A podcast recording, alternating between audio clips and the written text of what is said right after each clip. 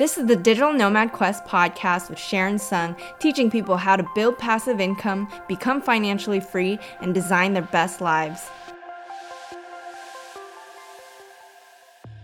Hey guys, it's Sharon from Digital Nomad Quest, and today I want to tell you guys about how to make your first thousand dollars on Etsy. So, if you guys are new to the channel, welcome, and make sure to subscribe if you are interested in building passive income driven online businesses to achieve financial freedom. All right, let's get right into it. So, Etsy was my first income stream that generates a good amount of passive income per month. So, I want to teach you guys how to do the same. All right, step number one you should make sure you're putting all your focus on building out your shop. When it comes to passive income, it can be easy to get caught up on a bunch of different income streams and ideas and chase that shiny object. But when you're trying to build an income stream, you need to put all your focus into that one stream. Focus is really key when you're building out something. So, it's important for you to not put your time in too many different areas because when you're building out your shop, you you want to be researching how to make the best shop, how to make the best listings, how your competitors are doing, and things like that. You have to put your focus on that one thing until you master it. It's what I found when it comes to passive income that you have to start with one stream, make it work, then move on to the next if you want to diversify into different income channels. Number 2, you need to figure out your niche. When you're making a shop, you want to make sure you don't put a bunch of different types of items into one shop because people won't understand what your shop's specifically about. Another reason why you need to figure out your niche is that the marketplace is pretty saturated. You need to find that one thing that makes your shop special and people will turn to your shop for the specific type of listing they are looking for. Say you are an expert at making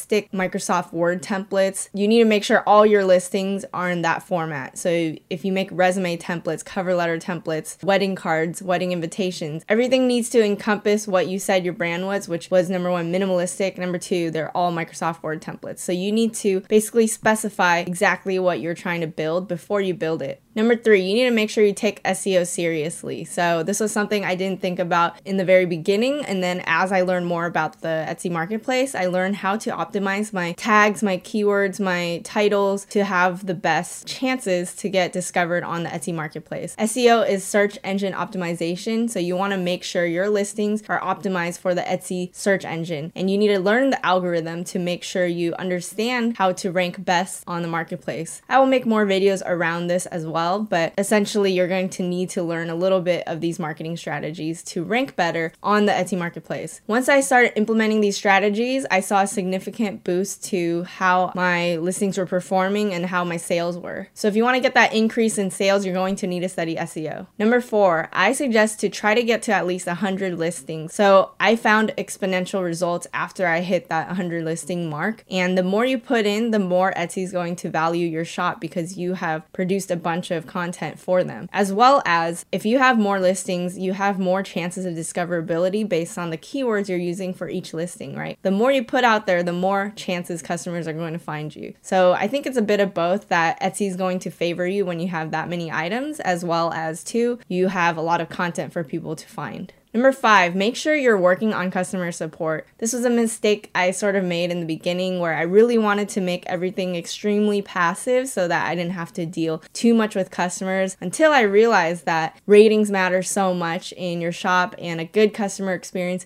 is extremely essential for, you know, developing a serious and good Etsy business and any business you're creating, right? You want to make sure customer is number one, your customers are key. Honestly, the reason why you're making a business should be about the people, about impact you're creating for your customers. So it's essential to know what to say to the customers. Make sure you're talking to them in a way where you are addressing their needs, not attacking them. A lot of Etsy sellers make the mistake of kind of dealing with customers in a non professional way. And I think that sometimes your customers are going to be upset at you, but you need to understand how to do some conflict resolution and understand how to best support your user base. Lastly, I think it's important to promote outside of Etsy. You can't completely depend on the Etsy marketplace, and I think it's important to create a social presence on channels like Pinterest and Instagram because those are heavily visually focused and those can drive even more customers customers to your shop. So I hope you guys enjoyed these six tips on how to start making your first thousand dollars on Etsy. And if you're interested in learning how to cash flow and start making a thousand dollars a month on Etsy, I've actually created a course called the Etsy Entrepreneur that you can enroll in. And that's basically where I lay all of my secrets on how to build a successful Etsy shop from start to finish. So, yeah, if you're interested, the link will be down below in the description. So I hope you guys enjoyed this episode. Please make sure to rate, review, and subscribe. It really helps our podcast grow.